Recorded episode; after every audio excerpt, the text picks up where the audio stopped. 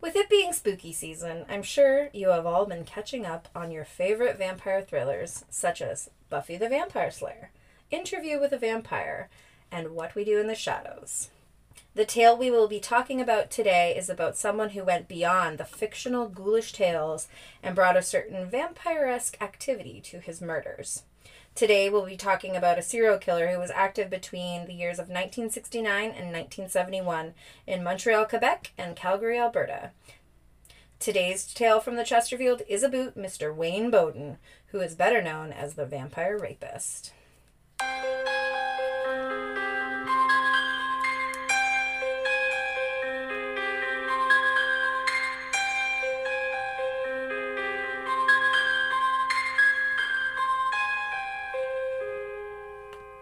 Hello, everyone, Hi. and welcome to our third episode of Tales from the Chesterfield. Thanks for keep coming back. I'm Kayla, I'm Alysia. and we're really excited about today's episode leading into Halloween. We really had a easy decision with this one on what we were going to do this October um, for the last two episodes, and now these next two episodes coming up. We're super, super pumped about these ones. Very spooky season themed. Yes. Very, very spooky season themed. Also, a hint for guessing next week's. A New Year's baby, Boden was born on January 1st, 1948, in a small suburb of Dundas, Hamilton. I don't think I've ever been to specifically Dundas. I've been to Hamilton up teen times. I went to school there at Mohawk for a couple years, mm-hmm. but I don't think I know the suburbs and what they actually are in Hamilton. Yeah, Dundas is really cute. It's kind of on the outside of Hamilton. Um, I've been multiple times because Chris is from there. Oh, Yeah, for those who don't know, Chris is my mother's boyfriend. Hello, you two. Hello. Um, so yeah, I've been quite a few times. There, it, it gives very Niagara on the Lake vibes. Like there's a no, I love Niagara on the Lake. yeah, there's a really cute bookstore there that definitely sticks out in my mind. But yeah, Dundas is really cute. It is. It definitely is. Wayne attended Glendale Secondary School in Hamilton in the early to mid 1960s, where he was reportedly quiet and played on the high school senior football team. Which is interesting because usually people who play on football teams are very outspoken. Yeah, they have bold personalities. They're playing a very aggressive sport. I can definitely, I guess that would be stereotyping all football Yeah, players. it definitely does. in general, you would kind of have that thought in your mind when you bring up a football player. especially all the expectations that come with high school football teams of like you have yes. to go mm, to certain events you have to fundraise you have to do quite a few things although not that i would know my high school didn't have EL Crossley didn't actually have their own football or cheerleading team Really? we shared with notre dame Probably because the area was so small, like the catchment area. Yes. The rumor that had been told to me, though, was that the cheerleaders, which this is so awful, but the cheerleaders would wear, when we had it at Crossley, the cheerleaders would wear revealing clothing. So Crossley shut that down and said, no more, you're going to Notre Dame. But as an adult, as an adult, it was definitely because the population was small and Of course it was. and people were just trying to slut shame and be awful. slut shame a cheerleader Yeah. in the outfit that they literally have to wear. like that's the whole point yeah Okay, i mean sure. let's let's think bring it on like Yeah. yeah. Brr. brr It's, cold, in here. The football players must be wearing booty shorts at EL i wish that they had Wayne was an average secondary schooler. He dated girls he went to high school with and apparently got into a very large fight at school, which was said to be a very bloody event, which could be a precursor to what we're about to talk about. absolutely could be This was pretty much all I could find about his childhood, and everywhere I looked, it basically all said the same thing, which was really frustrating because one thing that we both love about true crime is finding that aha moment. That's where it all went wrong moment. But he really does seem to be just like a regular kid. So Wayne earned his title vampire rapist because he would bite his victims' breasts. This would lead to his downfall, and he was the first person to be convicted in North America due to forensic odontology or bite mark evidence. So, can you fathom a guess of a famous serial killer who would go on to be the second person to be charged due to forensic odontology or be part of the charge? Um, so remind me, this is the 60s. Yes. He went to high school and so probably started killing in the 70s. Um, I want to say Ed Gein, but like the time doesn't. You're going to be surprised. Really? Yeah. Who? Ted Bundy. Bundy. Yeah, I know. Now, I'm not, I wasn't a huge, I don't want to say fan, fan of Bundy. Yeah. It's such a horrible way to put it. But I wasn't too into learning about Ted Bundy's crimes. He didn't kind of give me that interest and intrigue like other killers have. Um, I've always been huge into learning more about Dahmer, um, Ed Gein, Albert Fish, uh, DeSalvo, all of those uh, infamous killers. But Ted Bundy, for some reason, was never on the top of my list.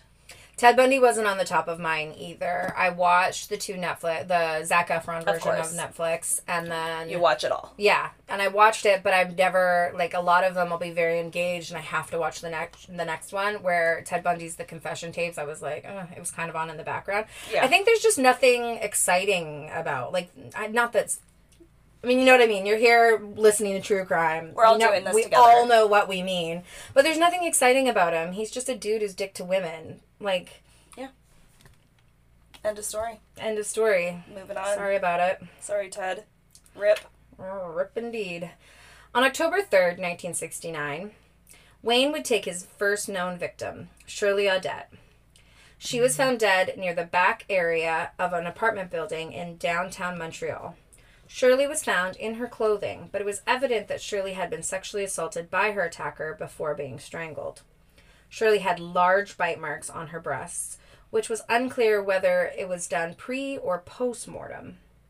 Shirley had no defensive wounds, which definitely led police to believe that she may have known her attacker and didn't feel the need to fight back at first. They had thought that it could possibly be her boyfriend. However, he had a stone cold alibi because he was working a night shift that night. Wayne was actually Shirley's next door neighbor, which may be why she had allegedly not had defense wounds. She had already met him because she would often sit outside of her apartment, and he was the neighbor, so he would say hello to her and so on and so forth. There's some mention of an ex of Shirley's saying that he would hang out, she would be hanging out with like a dominant man. And his opinion was that she was getting into something dangerous. But this really feels like victim blaming, and I'm not down with that. Also, what does a dominant man mean? Like, how did you know he was dominant, Chad? Was his name Chad? No, but it it sounds like something a Chad would say though. Okay, Chad. On November 23rd, 1969, Marielle Alsh... Thanks. You're welcome. I'm so sorry. Mary- You're from Quebec, so you get stuck with the French name. Okay, this is about the Frenchest as French as we can get right now. Yes, it is. And I apologize. Yes, I am from Quebec. I was there for a millisecond of my life. My family does not speak French. My dad's first language was Hungarian. My mom went to French school. She could probably pick it up when she goes back to Quebec or when she goes to France, but we are not French, and I apologize now for butchering any names, including Marielle's. So Marielle Archambault, and I only know Archambault when I pause and take a second because it was a killer record store back in the day. I don't know if they still exist in Quebec, but beauty. so Marielle left her job as a jewelry store clerk for the last time. Her coworkers state that Marielle had left with a man that night who she introduced as Bill. Her fellow coworkers went on to say that Marielle looked very happy with this man. However, when Marielle did not show up for her shift the next morning, her employer thought that this was really strange. So he went to check on Marielle at her apartment. He contacted her landlord to gain access to the apartment where they very sadly discovered Marielle had been murdered. Like Shirley, Marielle was fully clothed. However, Boden had ripped her tights and bra, sexually assaulted her, and bit her breasts.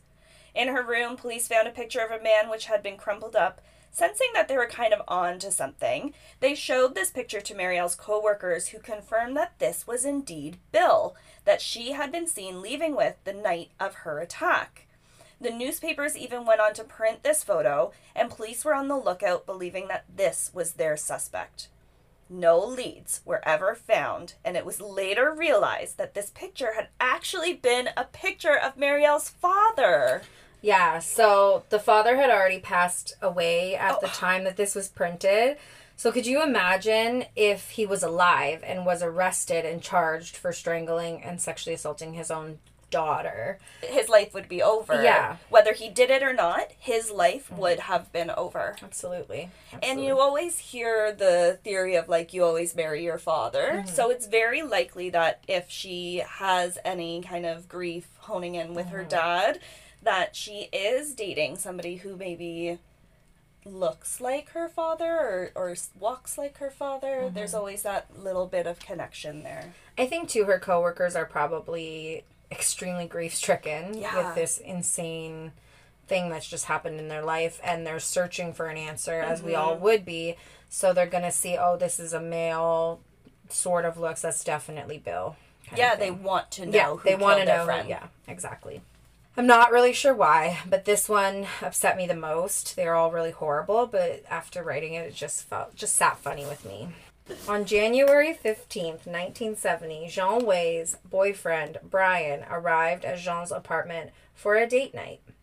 Brian knocked on her apartment door, but she didn't answer. Brian attempted to open the door, but it was locked.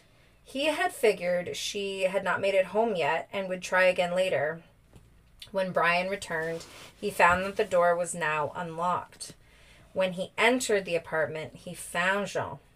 She was naked on her bed, strangled, but this time no bite marks on her breasts. It was thought that when Brian knocked the first time, Wayne was in the apartment and got nervous and left quickly. So it's unclear if she was still alive when Brian knocked. I think that's probably what made you unnerving. Mm-hmm. Unnerving. Unnerved. Yeah, I think so too. Especially, you know, every show that we watch, every hall, like every movie that we see, the the the person comes in and saves them, or the police come in and sa- saves them. Like they don't sit there. So I I put myself in her body and go, oh my god, could you imagine if she was still alive? Here's her mm-hmm. boyfriend knocking. Mm-hmm. Goes, oh, he can save me Yeah. And then I mean we we'll never know if she was alive or not, but that's where that's just where my brain went with it. It's very unlikely that she was alive at the time or could have been saved mm-hmm. by her boyfriend. Brian probably holds on to that guilt and that shame of if I could have just gotten there sooner, if I would have stayed at the apartment and waited for her. But you can't go through the what ifs. You did what you could in the moment to the best of your ability, and it turned out extremely tragically. But when you don't, and unnerving and unsettling as it is, when you don't have firsthand experience, you turn to shows that you watch on Hollywood depicting these crimes like there's a hope and there's a chance that somebody will come in and save the day and have their cape on and be your Superman. Uh, but realistically, this is more of what we see in true crime. Yeah, absolutely. I also kind of took comfort that I think that if he had knocked and she was alive, she would have screamed or tried to shuffle or Right. something. There would have been We indicator. Yeah, we don't know for sure, but that's how I comforted myself with that. Mm-hmm.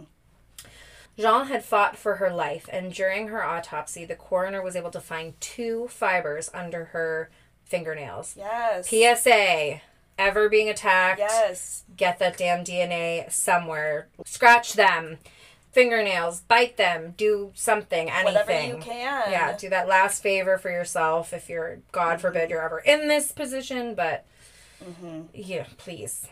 Panic rocked the city of Montreal after Jean's murder, but this would be the last murder Wayne Boden would do in the city of Montreal before moving to Calgary, Alberta. On May 18th, 1971, Elizabeth Ann Porteous did not report to her job as a high school teacher in Calgary, which prompted her landlord to be called to check her apartment where Elizabeth's body was found.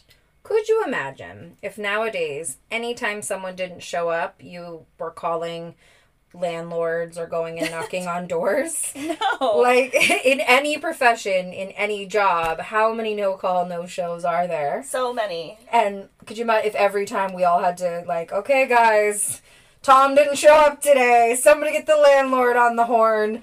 I'm gonna go knock on the door, see if I can get them. Let's We see need if the police. Get in here. yeah. Oh my goodness, we'd be at everybody's apartment every day. Every day. The first three hours of life would be halted all around the globe because we had to go find people. But they didn't have phones. Right, Right. yeah, yeah, yeah, yeah. So we will reach out, text, call, leave a voicemail, send an email. Mm-hmm. But they didn't have anything like that. They weren't going to mail, snail mail you, hey, just seeing if you're still alive. Yeah. It's not going to get to them in time. So Just checking in to see if you were murdered. This time, it was clear that there was a struggle, as the state of her apartment was in disarray. Elizabeth had sadly been raped and strangled. Her breasts were mutilated with bite marks. The, the bite marks were so vicious, an investigator said, quote, her breast was bitten so hard that the bottom teeth had pierced the skin and then pierced the other side of her breast. Unquote. Do you know? Of course you know, but the TikTok that's like her eyes were gouged out, her arm was swollen up. Yes. That is that sentence. That absolutely as is we're that sentence. sitting there eating the popcorn. Yeah. That is disgusting. Yeah, absolutely. It completely gives me the shudders every time I think of it. Of when a person is like kicked in the testicles, and all the all the people around are like, "Ooh!" That's what that gave me. Your That's that feeling. butthole But, tightens. Yeah, completely. Especially being like of the larger breasted person. To know of what that would take to actually get all the way through. Oh, Oh, I have pain in my boobs on a Yeah. good day. yeah. Mm, Oh boy. Sorry, Elizabeth. When Elizabeth's body was sent for an autopsy, the doctor discovered what would be a very important clue. Whoever had done this had lost a cufflink which had fallen on the floor during the struggle, and Elizabeth had fallen on top of it. And get this they found it because it was stuck in her back. Also, want to mention the sweater that Elizabeth was wearing on the night of her murder had been violently ripped open. Police were able to recover all but one button of this sweater, and this detail is going to become really important later on. The night she was brutally murdered, a colleague had seen Elizabeth in a blue Mercedes. This colleague had said that the car had had some sort of advertising in the back or a bobblehead. Contrasting items, I would say. Do you think he advertised his bobblehead collection? Uh, maybe he was an avid bobblehead collector, and we forgot to find that out for this for this story. We want to apologize for our lack no. of investigative efforts on this fact. Uh, and we do say that we leave no turn, no stone left unturned, and we left this stone unturned. Me, you. Me, yeah, I did. I left this stone unturned. I'm so sorry. It's okay. We apologize, and Oh. I hope you forgive us. All right. We'll we'll update later if we find out that he was an avid bobblehead collector. Yeah, go to our socials for the bobblehead collection of the year. Oddly enough, I still have bobbleheads. Do you? Yes. yeah. Wow. Okay. I have hockey bobbleheads. Oh th- no, that makes sense. Yeah. All right, that makes sense. Sam, she has a bobble Jesus that used to sit on her front, the dash. Oh, so then this isn't No, it's not strange. far. But it, I think the difference is like, was it advertising or a bobblehead? Right. Like that's where the it's not weird to have a bobblehead. Like there's also the people that have like the dancing penguins and stuff. Yeah. Okay. All Okay, right. I'll give sorry. him that. Back to Sorry. the sad stuff. A friend of Elizabeth's had let investigators know that Elizabeth had been dating a guy named Bill. Damn, Bill. Uh-huh. The friend informed police that Elizabeth had described this Bill as a flashy professor with neat short hair. So when a car matching the colleague's description was found parked near the murder scene, police found it was registered to a man named Wayne Boden, and he lived nearby. They asked Wayne to come to the police station for some questioning, which Wayne agreed to. During this questioning, Wayne actually admitted to owning the cufflinks. Police searched his apartment and were able to find Stop. the missing button to Elizabeth's shirt. No. Hmm. What an idiot. We all know that serial killers keep trophies. Yeah. We know that. I just don't understand. I under I do understand revisiting the murder and being able to recollect who it was, how it happened, what they did. But are you stupid? It, is it does seem very stupid, but let me kind of put it in a way that we will very very much understand and we're also outing ourselves a little bit here. This is exciting for him. This is think about all of our travels. We've always collected Rocks. rocks. and because we're we're really cool, popular rock collectors. Yeah. And you have them in your studio. I do, and it's definitely something that when I walk into my studio and just sometimes take time to sit there, I will pull out my rocks. They're mm-hmm. on my shelf. When I put my computer down, they're literally arm's reach away. But I write where I got them, where we were when I got them. It is exactly. It's is exactly, it's exactly the same. Okay. Yeah. yeah. So If anybody wants to know about our rock collections, maybe one day we'll go live. we we should go live. Yeah. I think it's a great idea. Uh, We think it's a great idea. I don't know how. There is that one video. It has really, really a, a word that I do not like and Oh, we do not use. I know exactly what you're talking about. yeah, Yeah, but it is funny. Hate that he uses the the R word, um, but he says something along the lines of like, "With what's your biggest and deepest? What's your biggest and deepest secret or whatever?" And then he goes, "Well." I collect rocks, and everybody like starts laughing, and I'm like, "Oh, That's so strange. Wow who would do Who that?" does that? Wayne was then arrested. He told the police that he had moved. Sorry, you think? Like what? Of course he was. oh yeah, sorry, sir. I did own that cufflink, and oh yeah, there's my my murder trophy. yeah, Ah, okay. yeah, yeah, yeah, Yeah, He was arrested. Yep. Moving on. yeah. So he told police that he moved from Montreal a year earlier and had admitted that he had been dating Elizabeth on the night that he was murdered. Hmm. Interesting. Sorry, that she was murdered. He had said that this cufflink had fallen off while he had visited her earlier that night. Oh. But took the murderer's cop out and stated she was fine when I left her. Mhm. That's why it Yeah. embedded into her back. Yep.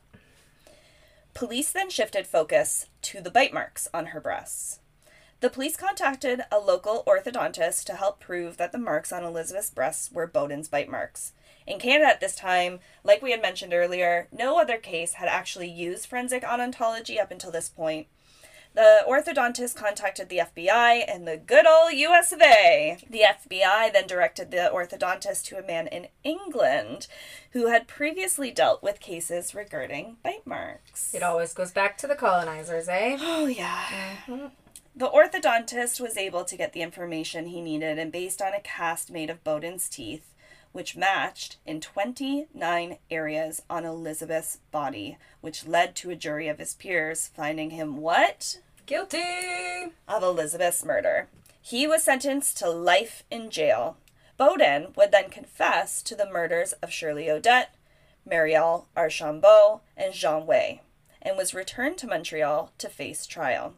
Boden was sentenced to three additional life terms, and he was sent to Kingston Penitentiary in Kingston, Ontario, where he began serving his sentence on February 16th, 1972. So I've always known that Kingston Penn was one of the, our biggest penitentiaries, but after researching all the cases that we've done so far and all the cases coming in the future, it really is quite opening of how many like pieces of shit have actually gone through that place. Oh yeah, walking through Kingston Pen was incredible. The guard or the past guard who was giving the tour talked a lot about the prisoners who were there, but based in Canada, you can't talk about prisoners who are currently living. Right. So Bernardo, being one of the most infamous there, they kind of just say like, "This is D Wing, where all of the infamous, still alive murderers stayed," and you all look down and go, "I think it was Bernardo." and Of all of the other people who have been. It is really amazing, and you know I won't go back to the same place twice, but if you have the opportunity to go, and Kingston, Ontario, is so incredible on the water. So if you if I know you in person and you want to go, please reach out um, because I would love to plan a trip. And if you don't know me in real life, reach out because Yeah. new friends are cool, and I'll go. You want to invite us? You're in Kingston. You want to invite us down? We're on our way. That's how we Uh, got murdered. oh, that's, yeah. Okay. Okay. Okay. Okay. Wait. We'll have our location turned on. We'll have you know. We'll have our location turned on. We're riding a true pro- pod crime, crime cast. Pod. now you're nervous. no, I was like, no, I'm about to get murdered. Um. Yeah. We. I mean, we're all into it. So yeah, location will be on, but reach out. I do love a good penitentiary tour. We've done Alcatraz a couple of times when Alysia was living in California in San Francisco, and I liked Alcatraz more than I liked Kingston Pen. Kingston Pen is not obviously it doesn't have the history that Alcatraz does, mm-hmm. but it's also very gray Okay. and it felt very cold without character. Mm. And even though Alcatraz, you feel that cold, it has the gardens outside, it's just a different atmosphere. But I've always wanted to go to Eastern State Penitentiary in Pennsylvania. Okay, but so that's in Phil. Yeah, that's in Philadelphia. We can go in April when we go to WrestleMania. Yes. Okay. So we talked about this. I don't know if you remember a long time ago when we mm-hmm. first met, the first year that we were working together in the same office. We talked about going to this penitentiary because they do Halloween nights, and the way that this pen is set up, there is a central hub, and then there's eight wings, like a, it looks like a spider, and each of the wings is a different theme haunted house that you walk through and walk back. And I was like, that sounds incredible. And then I went home and I was like, I hope they don't bring it up again because I'm a scared piece of shit. and we never went. and we never went, and we'll be going in April then. If we, Yes. can, yeah, we'll definitely have to make time when we're there in April. that's fantastic. And um, they won't have Halloween set up, and if they do, then you're going anyways. You chicken. One final tidbit before we wrap this one up. In 1977, Boden was actually granted a credit card from American Express. Five, Always American Express. They just want your money. They do. Five years into his life sentence. He then used this Amex while he was out on a day pass from prison in Laval while eating lunch with his social worker in a restaurant in Mount Royal Hotel in downtown Montreal. Boden went to the washroom and escaped through the window. He was found a few days later, thank God, on Mackey Street in downtown Montreal. Like, I'm glad he was caught, but dude, Get why did you stay? Yeah. If you successfully now have escaped prison, Mm-hmm. why stay where you were sentenced? yeah. It makes no sense. Go get on a train. Put on a fake mustache and get on a train. on March 27th, 2006, Boden died from melanoma at Kingston General Hospital. He had been receiving treatment for six weeks at the time before succumbing to his disease, but he was still incarcerated. So he died in prison in a hospital. Rip. Hey, bye. See ya. Thank That- you so much for listening. Yeah. That concludes this bloody nightmare during this bloody nightmarish October that we're having. Yeah, yeah. I can't believe our third one's done. Please continue to follow us on all of our socials if you haven't started. That would be great. It gets our name out there, it draws people to the podcast. This is a, literally a dream come true to be able to do this. So, any help is great help. Yes, this upcoming This Saturday. up- we will be having, well, sorry, Kayla will be having her annual Halloween party, which is always incredible. And we'll be going live on Instagram or Facebook. And we really want you guys to join us. Show off your costumes, send us anything anything Halloween related. We will always accept, even if it's the middle of July. Yes, go TFTC underscore pod to follow us and interact with us on our socials.